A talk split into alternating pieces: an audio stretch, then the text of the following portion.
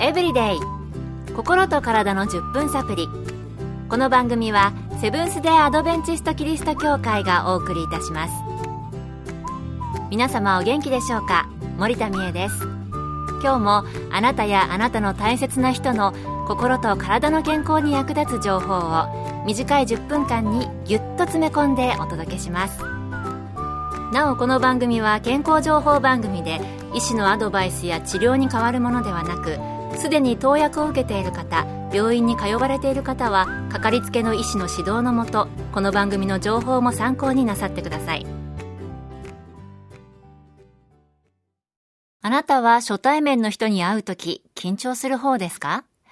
また人前で話したり何か発表をするとパニックを起こしそうになるなんてことあるでしょうか？私はそうですね。ある程度緊張することはありますけれども、パニックまではいかないかなと思います。今日は SAD、 Social Anxiety Disorder。日本語では社交不安障害について取り上げてみたいと思います。今回は米軍横田基地横田クリニックで精神科医として働かれている飯塚浩二先生のお話をご紹介します。社交不安障害とは人と話したり人前に出たりすることを嫌がる病気のことです。昔は社会不安障害と言われていたのですが10年ほど前に社交不安障害と名前が変わりました。人間は誰しも初対面の人に会ったり人前で話したりすることは多少は緊張することだと思います。学校の発表会やバイトとか仕事の面接などで緊張したことのある人がほとんどだと思います。そして恥ずかしがってあまり喋らない人のことをシャイな人と表現することもあります。では社交不安障害とシャイな人との違いは何かというと社交不安障害の人はかなりの苦痛があるか日常生活や仕事に支障が出るということです。人間は面白く作られていて少しのストレスや緊張を感じている時はいつも以上に能力を発揮できるものです。スポーツ選手が大舞台でいつも以上のプレーを見せたり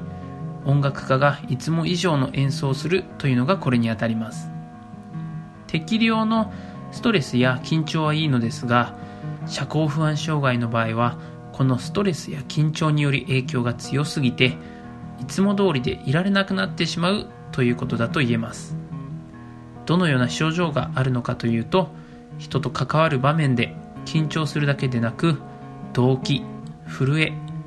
冷や汗や吐き気そしてパニック症状が出てしまうこともあります。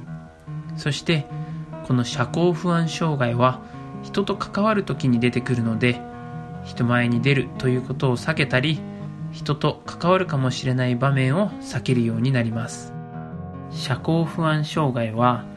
11歳から15歳くらいだいたい中学生ぐらいの時に本人や家族が気づくということが多いです。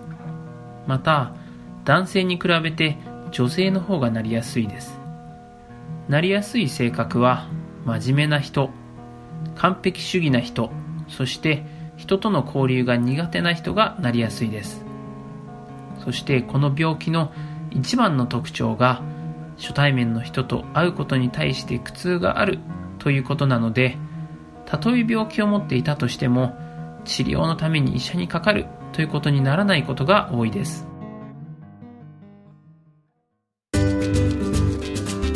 健康エブリデイ心と体の10分サプリこの番組はセブンス・デ・アドベンチスト・キリスト教会がお送りしています。今日は社交不安障害について、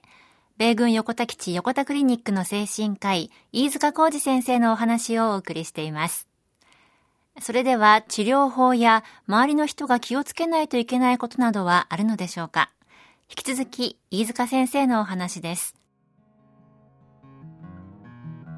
社交不安障害は薬、そしてカウンセリングで治療することができます。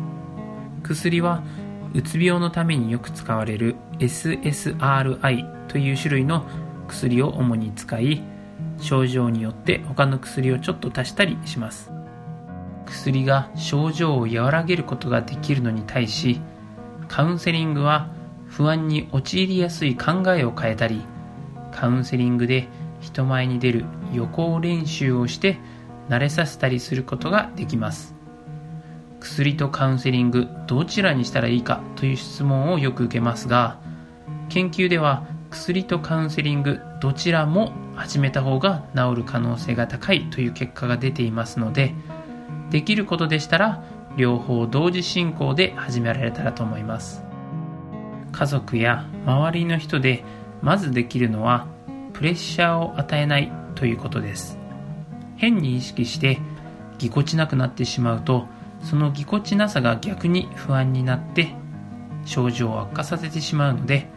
できるだけいつも通りにそしてさりげなくサポートをしてあげると良いでしょう。具体的にどのようなサポートができるかというと早めに治療が始められるような環境を作ってあげるということができます。本人がためらっている場合には病院やクリニックを一緒に探してあげたり付き添ってあげたりするということもできます。そんなに世話していたらいつまでたっても自立できないんじゃないかと思われる方もいますが例えるならそれは登山の初心者をエベレストに登らせるというようなことです。なので最初は標高4メートルの大阪の天保山やケーブルカーで登れる高尾山のような山から始めてだんだんと難易度を上げていくというのが失敗の少ないやり方です。社交不安障害の治療も同じで最初は付き添いながらそして本人の様子を見ながらだんだん自立できるようにサポートしていくということが大切になります。社交不安障害の治療は弾丸登山ではなく山あり谷ありの重曹なので焦らずゆっくり良くなっていくことを目標にサポートしていただけたらと思います。焦らずゆっくり本人のペースで前向きにサポートしてあげるのがいいんですね。これはほとんどの人間関係を円滑にするコツかもしれません。今日の健康エブリデイいかがでしたか？番組に対するご感想やご希望のトピックなどをお待ちしています。さて最後にプレゼントのお知らせです。今月は抽選で30名の方に明日の希望を作るライフスタイルマガジンサインズの1年購読をプレゼント。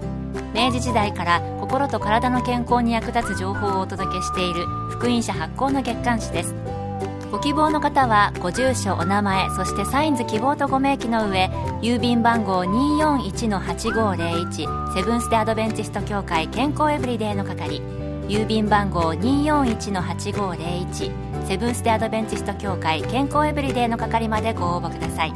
今月末の消印まで有効です。お待ちしています。健康エブリデイ